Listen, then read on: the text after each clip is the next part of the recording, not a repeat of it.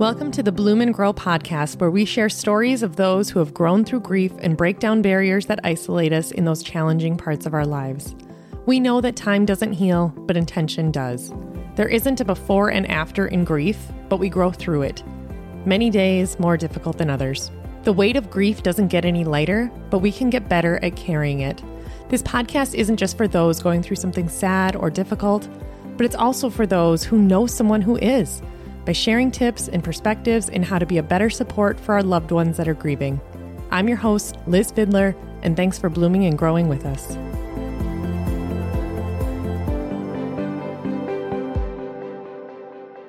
Hello, and welcome back to another episode of the Bloom and Grow podcast. I am your host, Liz Fidler, and I have a guest with me today, and it's someone that I think is a testimony to the importance of kind of wearing your heart on your sleeve sometimes and being able to support each other. So Maraya, why don't you introduce yourself?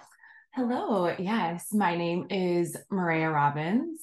How did we meet? We met, well, Liz came in for a service at Well & Company. I work at a direct primary care and medical spa in Sartell. I'm an esthetician, and Liz came in for a beautiful little facial with me, and really that's where we had a beautiful connection. A lot of things open up in the treatment room. So, and I think that you slid into my DMs. Oh, I did slide into your DMs. Yeah. So I think I shared something either on Sunny Mary Meadow or Bloom and Grow, because I have my Sunny Mary Meadow page, my flower page. That was the original podcast. And then now Bloom and Grow is its own podcast.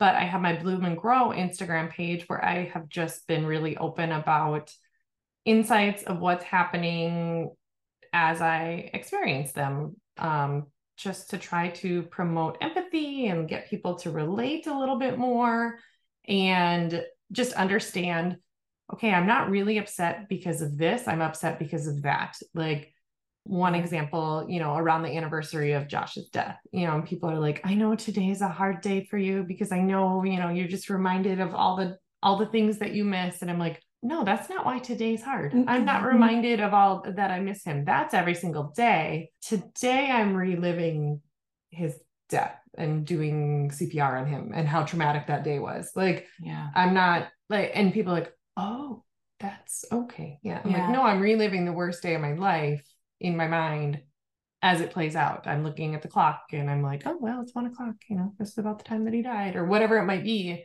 as it's happening. And I don't know if that's true for everybody, but I think it's pretty common. And so that's kind of the things that I started sharing on that page, not as a way to seek attention or anything like that, but more so just people are curious. And I feel like if they understand a little bit more, they'll be able to be a better support for those people in their lives. Absolutely. So you had reached out to me and I think you sent a message just saying, hey, I just want to say thank you for doing the Bloom and Grow episodes, the original bonus episodes that I did on the original Sunny Mary Meadow podcast. Yep. And the reason why I thank you so much and relate to you so much is because unfortunately, trauma brings people together in a weird way. I experienced some very life-changing trauma in 2020. I would love to put a trigger warning if that's okay, but my sister was murdered and it was from domestic violence. So beginning of 2020 in February, my life was truly flipped upside down. My whole entire family was it was a very traumatic experience. And I think from growing from that, it's been hard, but surrounding yourself with people who truly understand what you're going through and to look at them and see that they still have some light in them too, it just makes you kind of know that things are going to be okay. I think the anniversaries of deaths of people that we love, especially from traumatic experiences. Well, I've experienced 3 anniversaries now, and they're never easy. They always look a little different, but I sometimes just really need to be by myself in those moments and really reflect know that life will be okay and really surround myself with people who actually understand and not just like, oh, wow, that must be hard. I can't imagine. And it's like, well, no one can imagine that. So don't say that, because that is literally the worst thing you can say to somebody. And I think I did not realize, even though I was in close proximity to experiencing grief, but I had never truly felt it. So when I was a senior in high school, my brother's like mentor, very close friend, died in a farming accident. Mm. And then when I was a freshman in college, my best friend's mom died of a heart attack. She was 45, and our moms were best friends. So like my mom did CPR on her mom. I drove her to the ER. Like I was there front row. I was close to her mom. Yeah. I had, we grew up a couple miles apart, and we were really close, but I watched that happen. Then, a few short years later, another one of my best friends, she was a bridesmaid in my wedding, it'd be her husband's boss, and they worked on a cattle ranch. So when I say boss, I mean like literally lived there, worked there. Yeah. He died in a plane crash. And then my cousin, who was also a bridesmaid in my wedding, we were all in each other's weddings. They lost their child. Basically she died when she was 6 hours old. Then 7 weeks later, wow, my other best friend, my best friend that we moved up here together, she lost her husband. Meanwhile, my husband had lost his mom. Continuing. This is just continuing. Wow. He lost his mom right before we met. And so I have been in such close proximity, like literally my best friends have lost a child, a mom, a mentor, a best friend. Like they've all lost their person, but it's never been my person. I think had I known my mother-in-law, obviously that would have been a lot more relatable, because she would have been really close. And all like when my friend that I moved up here with, when she lost her husband, he was my friend too. So that one right. was probably one of the closest ones. Like I lost a person. Yeah. But for the most part, it was my person lost a person. Yeah. And so I thought I knew what it was until I lost Josh. And I'm like, oh my God. Yep. And it's this weird club. And I thought I was part of it, and I don't want to be part of it, but I thought I understood it until when Josh passed away, then I got it. 100%. And so I think that when you shared and opened up to me about, losing your sister and, the grief journey that you were on. And so your sister would have passed away 10 months before Josh did. So because she died in February. Yep. February 26, 2020. Okay. And then COVID hit. That was fun. Oh my gosh. And I didn't even, COVID hit, and so you're already feeling lonely, mentally blacked out. Oh yeah. And you were isolated. And then I was even more isolated. And remember, if you're listening to this, we're in the middle of Minnesota. Like, yeah. So sometimes I talk about COVID, and my friends and family in South Dakota are like, what do you mean? Those 2 weeks were rough. I'm like no. We were trapped down. Yeah. And so anyway, our COVID experience was very different than a lot of other people's COVID experience, and probably way different than those that live in the metro area or whatever. And then there'll be people that will listen to this, and they'll get mad because they'll be like, COVID's not over, quit pretending. And anyway, sorry, we're not going to we'll just move on from that. But my point is, yes, I think that for me, I share about Josh because he is still so present in my life. And it's important to me to keep sharing about him and talking about him, because that's how my daughters will get to know him. Absolutely. And sometimes I know that I'm not doing it for attention. I know that I'm not being a widow is my identity. And I know that that's not the case, but it's a huge piece of the puzzle. It's a huge chapter in my life story. It's a very foundational part, but sometimes I worry that people will think that I'm seeking attention or something, but I will continue doing it, because even though I have opened myself up to that vulnerability, and I get people like you mm-hmm. who find comfort in opening up to me, and I can be the listener. And I'm not always the listener. I'm a chatty person. But I love the fact that I can be a safe space for someone to go to, and they see me as an ally. They see me as someone they can open up to. And sometimes that's heavy. Sometimes I'm like, wow, I really didn't plan on you telling me about when your kid had cancer. Like, yeah. That's heavy. That's heavy. Very heavy. But it comes with it, and sure, that's okay. And so I'm going to share a story in a little bit about you and I, like, luckily you opened up to me about that. You bought some flowers from me. Didn't you do something for like, yeah. So I bought the flowers because my niece, Ruby, and I, our birthdays are 2 weeks apart. So for whatever odd reason, I was like, oh, I'm turning 26. Like, what do I want to do for my birthday? I don't know. Like, what? But I was like, oh, what? My niece loves gardening. So, and she just is like, just cute little things like that. So we had a flower garden party for, she was turning 7, I was turning 26. So yeah, we got some beautiful flowers from you, and they were just an absolute hit. People were able to make their own little cute bouquets, and it was just great. But to go back and touch on what you are just speaking on, it is different losing someone so absolutely close to you and so dear to your heart. My sister Monique played a huge role in my life, obviously, for many reasons. And I had experienced my grandparents passing away and things like that. It was very hard, but it was different with her. She was a mother. She was only 28 years old. Her daughter was 8 years old at the time. So it was hard. And I truly felt, and I don't know if it's in my head, but like you really feel a little piece of your heart break a little bit.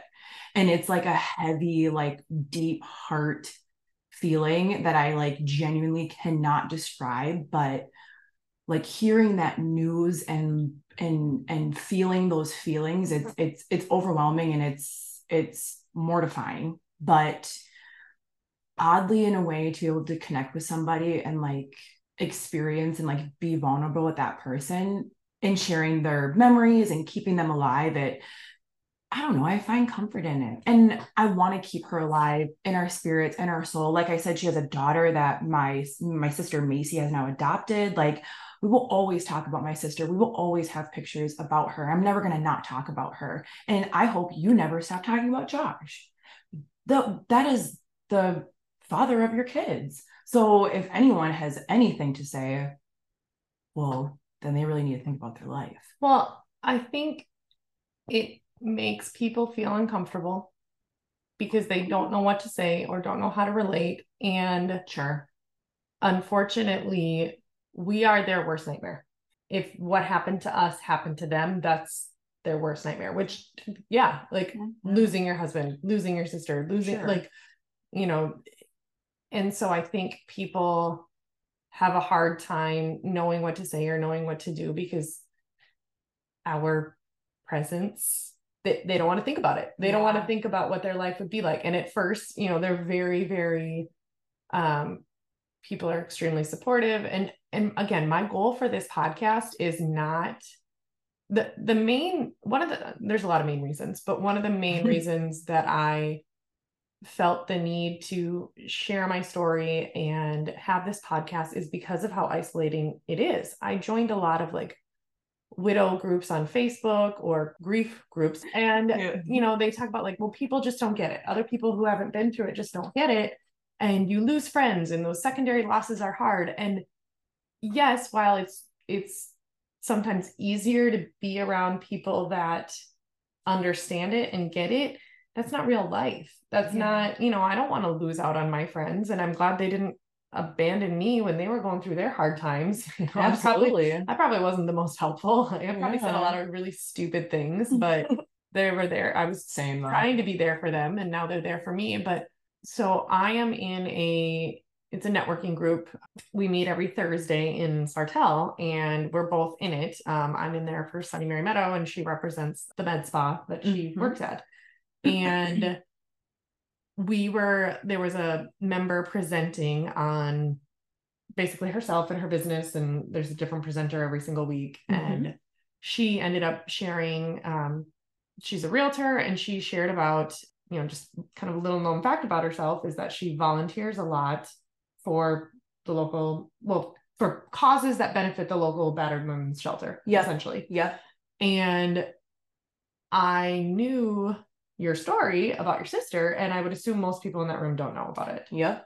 And, you know, she was going off about how domestic violence affects so many people, and how, you know, women, odds are they're statistically going to go back to an abusive relationship, and like all of these things. And it was like, I mean, we're talking like dagger and twisting it. Like she just kept going deeper and deeper. And if she's listening to this, like, I'm not going to say her name because I don't want you. And it wasn't bad, but it was just like, yeah. And I just kept looking at you out of the corner of my eye. And she's like, odds are, you know, they'll end up, you know, and then they could end up dying. They could end up getting murdered. They could end up. And I'm like, I 100% started crying. Yeah. And so she was just sitting in the corner crying, and no one could see her because she was where she was positioned. But it was one of those like, I mean, it's like, sometimes I'm out with a new group of people that they've never met, or that don't know me or don't know my story. And because I'm in my mid 30s, I have a lot of friends that are pushing 40, and they'll be like, oh my God, I'm turning 40. Oh, I just want to stay 39 forever. It sucks so bad. And I sit there, and like my fiance will look at me because he knows what's going on. And I'm like, yeah, well, you could stay 39 forever. Like my husband, you could die when you're 39. Like not everyone gets to turn 40. And they're not saying it to be mean. They're not saying it to be hurtful, but like in those moments, I'm glad that I have someone to look at and be like, okay, like, just checking in. They didn't know what they were saying. They didn't know that they were hurting you, you know. And again, and there are things that it's not meant to be hurtful. Obviously, she's volunteering to help with a very 100% terrible cause, and she's doing nothing wrong. In fact, she's doing probably the greatest thing that could help your sister, absolutely, or, you know, in her memory or whatever. But it's just hard hearing those in those moments, because unfortunately, I was like spiraling in my head, like, wow. I mean, and this, of course, comes with, I think, I'm sure we all experience this with grief. Like you just start to spiral, like, wow, that could have helped. That, where was that? Why couldn't have that been a thing? You know, like just like so many things. And it just made me like think of her and think of the trauma and think of things. And again, it was so unintentional. The woman who was sharing had no idea of my story. And this unfortunately happens a lot. Mm-hmm. And a lot of people will like say things or like just joke about certain things, which it is not funny by no means. It is not joking, and it rubs you the wrong way, and they don't mean it, but you just have to say some words in your head to like hold you from biting your tongue. No, and this is a huge, another mantra that I say all the time. And I think my therapist said it to me because I got in to see her a lot in the very beginning. I saw her once a week for a long time. And, you know, it's like, if you get mad at everyone who says the wrong thing, you're not going to have any friends left. Yeah. Because they didn't mean it. And you have to focus on intent. Yes. Intent. Did she intend to... Right. Bring that up or whatever, you know, it's like, I mean, when people are like, oh my God, I about had a heart attack. I'm like, oh really? Yeah. Or just too soon. Like, I hate running. I feel like I'm going to die. Oh, my husband died while running of a heart attack. Like there's just so many little things. But my point is, for whatever reason, I mean, we've interacted maybe 10 times ever, but I was able to be there for you in that room of 30 people when, you know, we're going to share this Bloom and Grow episode with our networking group. They can go listen to it. So if you guys are listening, thank you for listening. And thank you. We're purposely not saying the name of the person that was presenting because I know she's going to feel so bad. Like, did you have any idea that you made Maraya cry? Yeah. Like, in the corner. And, but I was able to be there for her. And that's what I think these connections and these vulnerabilities are so important. And sometimes it's heavy. Sometimes it's like, okay, it's not my responsibility to make everyone feel better or whatever, but maybe it is. I don't know. Maybe that's why I have this need to share. And, you know, but if I can help comfort someone in that moment, I'm going to do it. And I think I'm comfortable. I mean, it stinks because who wants to, you know, relate to traumatic death, but to know that, like, okay, you, to a certain extent, you know what I've been through. I know what you've been through to a certain extent. And I feel comfortable versus someone who hasn't experienced that and just doesn't really know what to say. Mm-hmm. And like, sometimes, you know what? Saying nothing is just fine. Mm-hmm. Okay, we're going to pause this episode. I want you, when I'm done talking, don't hit pause right now because you won't know what to do. But as soon as I'm done talking, I want you to hit pause and I want you to go into this episode, and I would love if you would rate this show with a 5-star rating, because that is how podcasts are successful.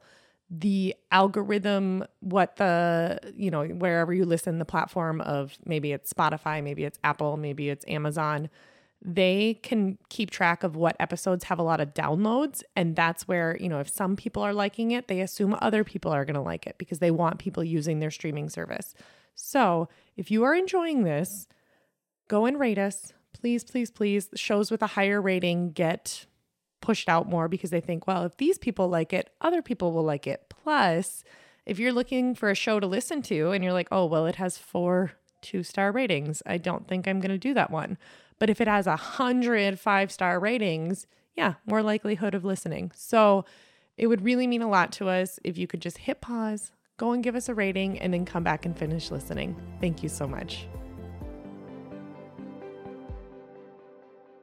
I mean, yesterday we were at my grandpa's funeral, and my grandma passed away June of 2020. Okay. And my grandpa wanted Josh, my late husband, to do the readings, because he was a very, very good lecturer and he was just good at reading. Yes. He had, 21 grandkids, and he wanted the grandson-in-law to read. And so anyway, he did the lecturing. And so then my grandpa's funeral yesterday, same church, and I did a reading. Aww. And it was just like, I got up there and I'm like, oh, like, and I knew that it was going to be like, okay, because if Josh was alive, Josh would have done all the readings. He would have been like, well, grandpa would want Josh to do the readings because he wanted Josh to do the readings at grandma's. Like, right. Josh, like, he would have done them all. Yep. But he's not here. And so beforehand, like, and my cousin, actually the one who lost her child. But when I say cousin, like, she's also one of my very best friends. We were best friends growing up. We went to college together. We were in each other's wedding. Like, we're very close. Wow. And anyway, she just, like, about a half hour before the funeral starts, like, looks me in the eye, made sure to look me in the eye. And she's like, how you doing? And I'm like, I'm okay. And I meant it. And if I would have been like, eh, like, then she would have gone in deeper, but she knew I didn't really want to talk about it. I just said, like, I'm okay. Yeah. Like, okay. And then at the actual funeral, I was just doing okay. And then they played the song Go Rest High on the Mountain. And at Josh's funeral, I had my brother-in-law play it on the trombone, actually, which was, you might think trombone is weird, but it's actually a really beautiful, it's a very beautiful instrument. Yes. And so, yeah, he played Go Rest High on the Mountain on the trombone. And my other cousin, Jenna, just like was standing behind me and like just arm on the shoulder. And like, oh, okay. And then, I was like, ah, okay.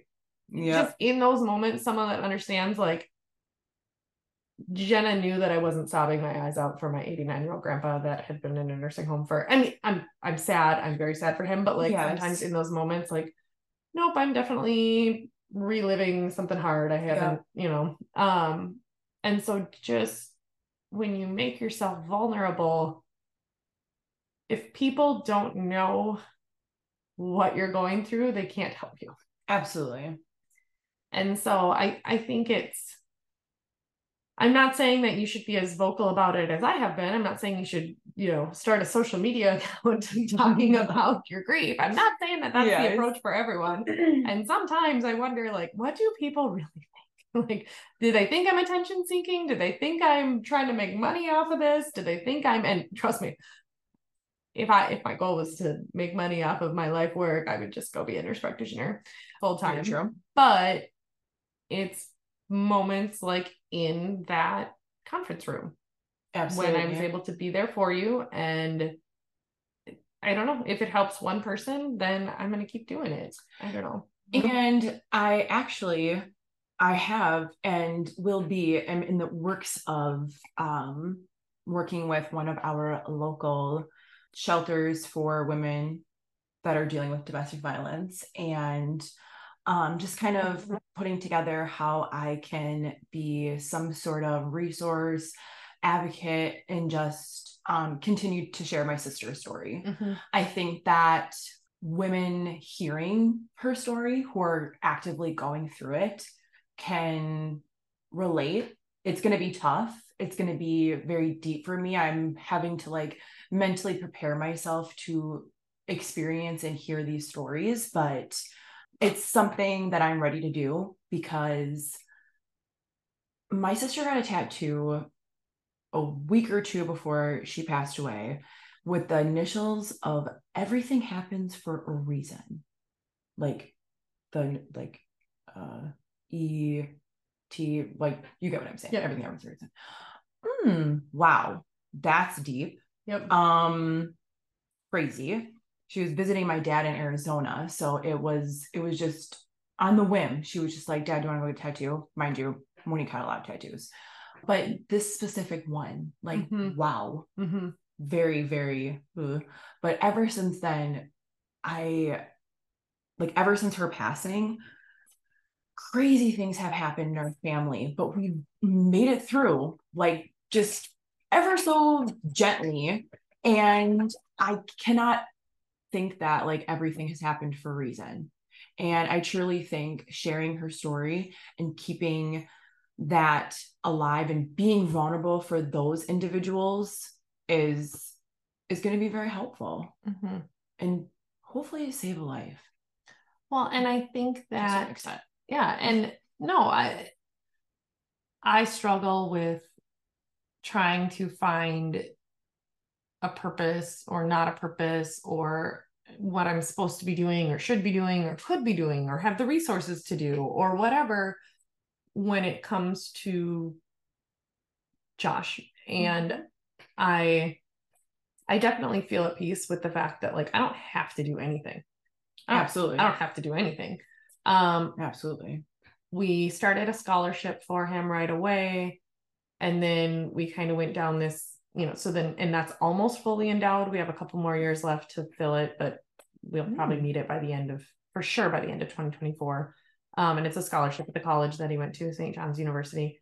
But I was like, well, when that's done, what do I do? Do I start a nonprofit? Yeah. Do I turn my nursing home sponsorship with the flowers into like something bigger? Mm. Do I, whatever it might be. And it's like, no, not necessarily. Maybe what I do is I just keep doing what I'm doing and lift up the voices of those that are doing something, you know, and absolutely, you know, if you feel compelled or want to, or can, or you're in a space now where in her memory, you help other women get out of situations of domestic violence and, you know, with whatever way you can. Maybe it's just by sharing her story. Maybe it's by volunteering at the shelter. Maybe it's by, you know, doing different things with fundraisers. Maybe it's whatever it might be. And yeah. Maybe you quit being an esthetician and go work at the shelter. Like, be a life choice. Whatever it might be, but you don't have to do any of it. But if when you want to, you can. And it's a weird, I think it's kind of a survivor's guilt thing, or I don't know. Well, yeah, I see that. I think it also comes from the just like simply not relating with anyone around you and like that isolation. Mm-hmm. Like not a lot of my friends can relate. Not a lot of my other family members can relate. Mm-hmm. And I think it's just more of like finding that community that helps you grow in some sort of way and find some sort of light out of any situation. I mean, what light is there with death? But truly I wasn't ready for the longest time to talk about it. I almost would like get mad when anyone would bring it up. Like, don't talk about that. Or mm-hmm. I would almost get like very protective of her story and just like her image as a person. Like, don't, like, I don't know. I just would get so protective and so like, you can't speak, you can't talk, like, you don't know anything. Like, I don't know. And that's very common. No, I have so long. That whole bookshelf is filled with grief books. Yeah. And grief definitely has stages. Yep. And totally. I understand why, sometimes like widows end up dating other widows because they've gone through it. Sure. And sometimes that's great. And sometimes it's a lot of negativity. Yeah.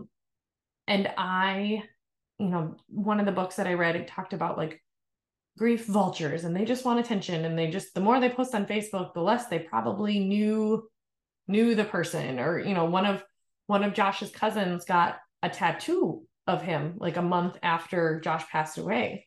And I know they were really close growing up, but I had only met that cousin a couple times. And I actually, like, my initial response was like, I was almost mad. Like, why do you have oh no, that's my husband. Yeah. Like, that's not, like, you didn't even know him. And then I'm like, wait a minute. Yes, he did. Stop. And so, no, seriously, like, Robbie, if you're listening, like, I promise I'm not really mad at you. I promise. I am not, like, it is such a cool thing that you did that. Such a cool thing.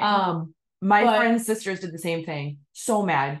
Why would you? I literally, oh man. And of course I screenshotted it, sent it to my sister. I was like, oh. And then I was like, hold up, Maraya. Like, they've been best friends for like ever. Like, maybe she touched them, or yes. And it doesn't. I don't. It just doesn't matter. No, and it's totally okay. And it's okay. But it's a very normal part of grief. Yeah. So, like, and actually, I've had some really deep conversations. He's not a man of like a lot of words, but Josh's best friend, I mean, they were like brothers. He built my house. They were best friends. They were each other's, godfather to, and he shared with me like probably 6 months after Josh died. And he's like, Liz, don't get me wrong. Like, I am so happy with the way people are supporting you. Like, and obviously they should. And he's like, but nobody asked me about him anymore. And because people just like, oh, well, yeah, it was his friend. Like, no, they were, I don't know of any two men that were that good of friends. Like he lives a half mile down the road. Like, we vacationed with them. We went out to eat with them, or like, we just did meals at each other's houses. Like, they were friends since second grade. They lived together. Like, they had a little bromance. Yeah, they lived together for 4 years of college. They were so close. And like that, he's like, yeah, I don't know. Like, people reached out at first, but like, they kind of forget about like, how, like, yeah, it was, but it was like, it was someone, Josh was not just my husband, and he wasn't just Vidalia's dad and Davey's dad, even though he never knew about her, but like, he was someone's brother. He was someone's uncle. He was someone's grandson. He was someone's friend. He was someone's boss, and that is so true. And so he was very close to them too. And it, like I said, therapy in the beginning, like, grief makes you do weird things. Like, I'd be so happy to hear about people. Sorry for the loss. And, but it was almost like, but this is my loss. This is mine. Absolutely. Or like, and when you would see people like post on like Facebook or anything, I'd be like, why are you posting about her? Like, you didn't know her. Mm-hmm. Well, she, and so it's just like, I don't know.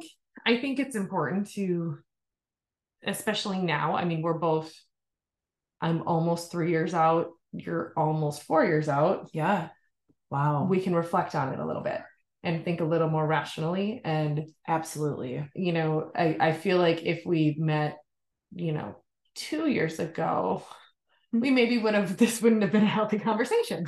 We would have been continuing to bash those people. And that's why, again, this realness or rawness to share this, I think is so important, because why is it so isolating? Well, because people don't like to talk about it, and they don't want to be rude. And of course we're appreciative and thankful, but if someone overhears me saying, God dang it, they brought another stupid tater tot hot dish. I'll be like, oh, note to self, don't bring tater tot hot dishes. No, you know you can. Yeah. It's okay. It's also knowing that probably not gonna win.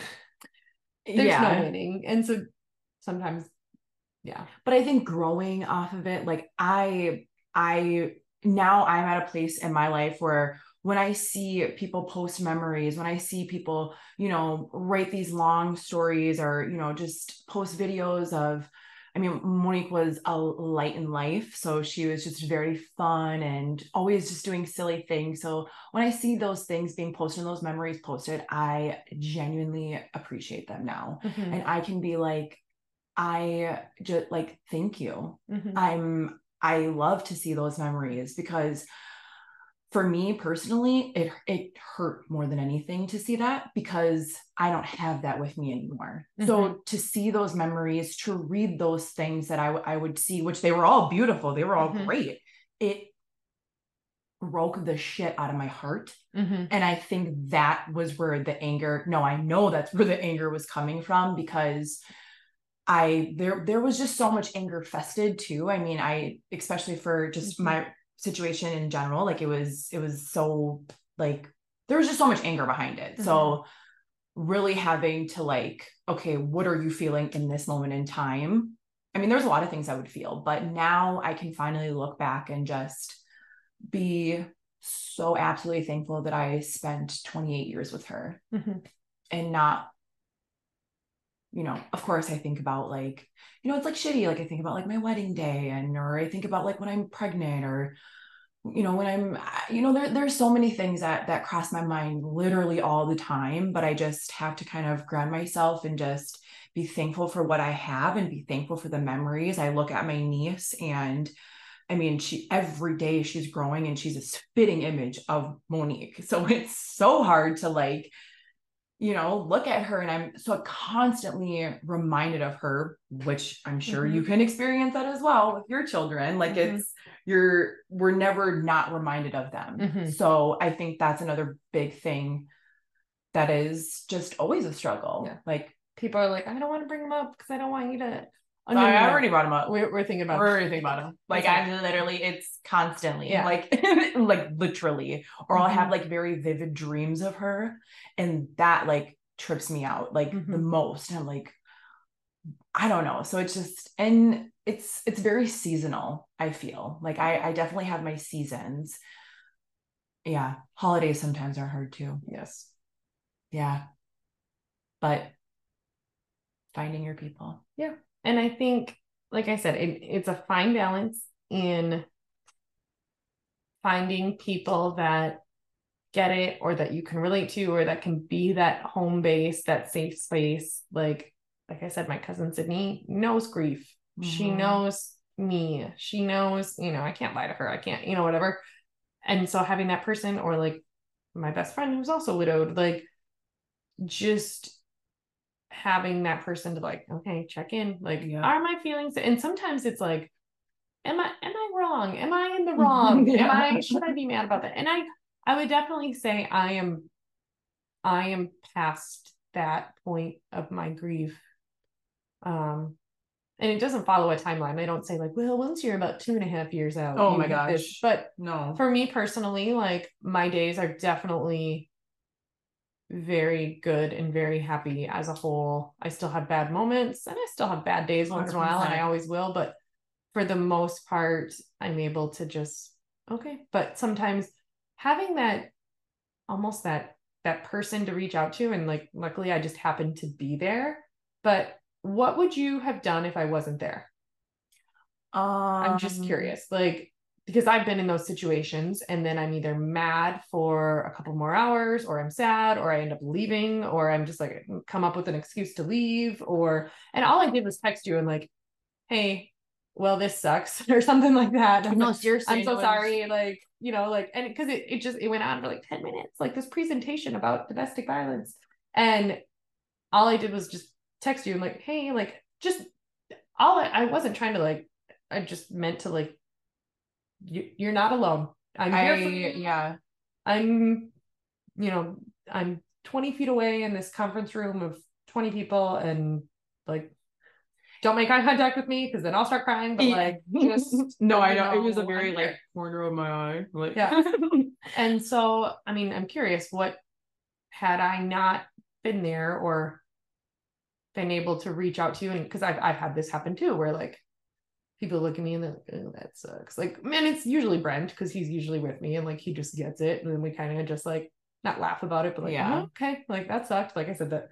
Exactly. But if I don't have that person, sometimes I'll just fume on it. But for me, it's sometimes to just let it out, carry it to someone else. Like my best friend, Nikki, that was also widowed. Like we will literally say like, I'm holding you up. I'll carry you for a while. Like, yeah. What do you need? Like, give it to me. Let me carry it. Like, and she's great. Still almost 10 years out. Like she still has things that she wants me to carry for her. And we just like, we'll say it. We're like, I'm in your corner. Like, what do you need? Like, give it to me. Like, let me carry it. That's great. You know, but I love that. I mean, what do you think?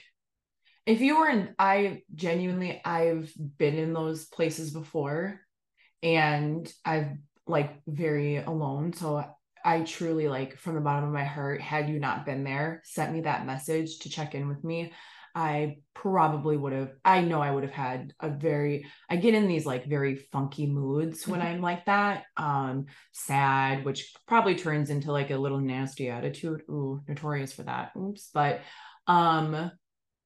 I would have been in that like little spiral for the rest of the day because it was getting there. Mm-hmm. Like, again, these were not intentional daggers, but like they were. So I was like, I really almost got up and left because I was like, ooh, I don't want to be in that. I'm a grown up. I don't want to hear this. Yeah. Like, you know, I know what this is going to do to me. This is going to, you know, so you texting me, distracting me in that moment. I was like, oh, perfect. And then just to like gently look over at you and just so sweet. Like it really like, it brought me down and it brought me comfort. And I like, thank you so much. Well, I think that, I mean, I still have, I try really hard to not have bad days. Yeah. Well, we're not. I've been frustrated the last, year with this new business that I started in my flower farm because it's been more stressful than what I would like to live my life. You know, people think what's stressful about a flower farm? Well, running and starting a business is stressful no matter what. And so I'm trying really hard to like, okay, like hire help and this and that and use the resources and work smarter and like make sure this is a sustainable business and I don't have to work 60 hours a week. And it's like, it's really frustrating when I come up with a plan and I can't do it because of external factors or whatever ends up happening. And okay, learn from it because I'm not going to live like this. I am not going to embrace the hustle of working 60 hours a week. Like, nope, I'm trying to build a business around my life. And because I don't want to lose any more days. I don't want to spend any days mad or whatever. And so for me, like I said, that's frustrating because that's work but we all have to work. We all have to do a job to pay the bills. And if I was working full time at a clinic, it'd still be that way or whatever it might be. Right. So I'm just trying really hard to like be intentional about that part of my life. But then when it comes to the grief piece, I used to have, obviously when Josh first passed away, it was like, I describe it as, you know, the days were really heavy. And then eventually, actually, this was a whole new other kind of grief when I felt guilty. Cause I'm like, I didn't cry today. Yeah. Or my day was, I didn't think about them today. Mm-hmm. I didn't too. Mm-hmm. And then I feel bad, but then now I describe it as like, and I would say probably around the time Davey was born, or maybe around like 6 months when I'm entering my third trimester of pregnancy. And I was like, all right, this is happening. Cause I think I was kind of in denial for a lot of the pregnancy. And that was the first 6 months after he died. And then it kind of was like, oh, all right, he's coming or she's coming. This baby's coming. And like, all right, it's time. And so then it kind of flipped. Like, I am not going to trudge around in this grief. Like I'm going to have some enjoyment. I'm going to find some sunshine in every day. And that was something, even when he first died that first month, like we went to the car wash every single day in January, which was really dumb in Minnesota because it's like 20 below. But Vidalia and I, so those of you that sent cards with money in them, that's probably where a lot of your money went. Wait, what's the story behind the car washes? Because Vi was 3 and she just liked the car wash. And yes, I was just trying to do something that would make her smile and make me smile. And so we got a car wash every single day. Oh, so valid. Instead of buying a monthly car wash subscription, I paid $12 or whatever it was for the premium car wash at QuikTrip. You had the cleanest car. So 12 times 30, whatever it was. I know we went to the car wash every single day in January. I know for 2021. Yeah. Yeah. Every single day. So 12 times 30, that's about you funded that anyway watch. So but I just was trying to find something that was gonna be happy, and so now I kind of look at my days like, all right, as a whole I want it to be more happy than sad. I still have bad days. I'm not happy all day every day, but there's bad moments, but I don't want to have a bad day. Absolutely. And so like we said, if you're listening to that presentation and all right, this is not going to be good for me. Like I need to leave or I'm going to be angry for the next couple of days. No. I mean, there's things that I know what might or might not trigger me or what might or might not, and I'm like, this is not worth me being upset for the next week about. This is not worth cause I know what it's going to do. And so I reach out to one of my friends or I schedule an appointment with my therapist. I mean, I haven't seen her in a couple months, but cause I talk about it all the time. Time doesn't heal intention. And so just being intentional about knowing this isn't going to be good. So for you sitting there and I just reached out, just to let you know, I'm thinking of you. I mean, cause otherwise you could have got up and left, but then literally your whole day would have been wrecked. It would have been, I probably would have been thinking about a lot of things that day. I mean, you still were. Totally. But hopefully with a different narrative, not as aggressive and angry, more of okay. And in those moments, I really tried to shift what I'm thinking about. A lot of things come from that what if scenario, we all go through those what ifs, but then I just fill them with positive memories, truly just really great things that I remember about my sister, and not that little bit of that dark creepy spiral. You think of happy momentarily thoughts, and also just again love, truly that intention, because didn't, correct me if I'm wrong, that same meeting someone brought up life insurance policies. Yes. So when we were sitting next to each other, we were what the? No, so if you're you're there at that meeting, he's you should look at your coverage because it might be cheaper now because people are living longer, and your life insurance policy, and everyone's double whammy kept talking about life insurance policies, and they're and odds are you're never gonna need it, and I'm just staring at Liz. And I wanted to raise my hand and be I am an advocate for life insurance policies. Good gosh. And again, so unintentional. What? And it, I definitely do want to do a whole episode on life insurance policies. I am not sponsored in any way, but you guys, if I didn't have life insurance, it's not about it's literally, it was meant to replace Josh's income because his paycheck stopped. And the bills keep coming. And I had time off of work. And if we didn't have that, I would have had to go back to work right away. There's no way I would have been able to continue to afford my mortgage. I couldn't have stayed here. I would have had to sell my house. I would have had to, life insurance is not meant to he died, so here's some money to try to make you feel better. You sustains you need it. And so if you didn't have, think about if you're married or, if you rely on someone, their income stops. So that household income. And anyway, that's a whole other thing, but so they started talking about those policies in that same meeting, and it was okay. Everything happens for a reason. AKA Liz and I were meant to be in that meeting together. Yep. See? Exactly. Wow. Exactly. So I guess the whole point of this episode is sometimes it's hard to open up. Sometimes it's hard to find those people. I think, just be aware of the energy that they give off. I mean, I remember when Josh first passed away, someone came into my office. And again, if I have a hard time sometimes sharing some of these stories, because I'm oh, great. Now if she listens to this, everyone's going to know who I'm talking about. And then she's going to think I'm mad at her or talking crap. And I'm not, but I got back to work And there was a nurse who, she's no longer working at that clinic, but her daughter had died by suicide and a couple of years prior. And like, she came into my office and like shut the door behind her and was like, hey, don't worry. I get it. If anybody gets it, it's like, you can be mad about around me and angry about me. And I just was like, oh, I basically asked her to get out. I was like, nope, I'm not doing that here. I'm at work. I took 3 months off of work, 3 months.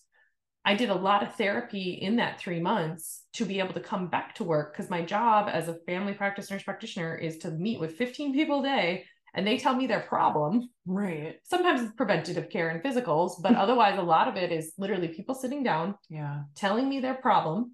Maybe it's, maybe it's their blood pressure, maybe it's their anxiety, maybe they're having problems sleeping, whatever. Yeah. But that patient has a problem and it's my job to help them come up with a plan. Maybe it's physical therapy, maybe it's, more diagnostic imaging, maybe it's some mental health, maybe it's some referrals, maybe it's, counseling on, diet or exercise or whatever it might be. Maybe it's a medication, maybe it's a a prescription, whatever it might be. Maybe it's their ears hurting. That's their problem. I give them an antibiotic to fix their ear infection or whatever it might be. But that was my job, was to listen to other people's problems. Absolutely. And so it took me a lot of time. Luckily, I had been at my job for over a year. And so I qualified for FMLA. So I was literally on short-term disability. That's how I was able to get 3 months off. Mm-hmm. I was on short-term disability with a medical diagnosis of grief reaction, meaning I cannot do my job because of the reaction I was having to my own grief. And so I was on disability for those 3 months, and I went to therapy once a week. And because I couldn't, had I tried to go back to work too soon, I'd be like, oh, really? Your ear hurts? I feel so bad for you. You would be like, oh my God. There's no way I could have been sensitive. There's no way I could have. And plus, it's literally my job to, I could have killed someone. I could have given the wrong prescription. I could have, I was not in a mental state to be going back to work. Yeah. And so I was like, no, I know that you haven't seen me in 3 months, but I've been doing a lot of work in this 3 months until I got back. And nope, I'm not at work to be angry. I'm here. I'm ready to be here. Nope. And so sometimes you got to be really careful about the energy that you consume and that you take in. Right. That's not comforting. What is it? Your vibe attracts your tribe or something like that. I love that. And so finding people that have the same intention about grief and about healing. And, sometimes I want to be angry and sometimes I want someone to vent with, but that's not always the best thing. And so finding your people that you can go to, and sometimes it's nice when they can relate to, but if you're not open to what you might or might not need. So if I didn't know the story about your sister, I wouldn't have been able to be there for you in that moment. Absolutely. Anything else you want to add?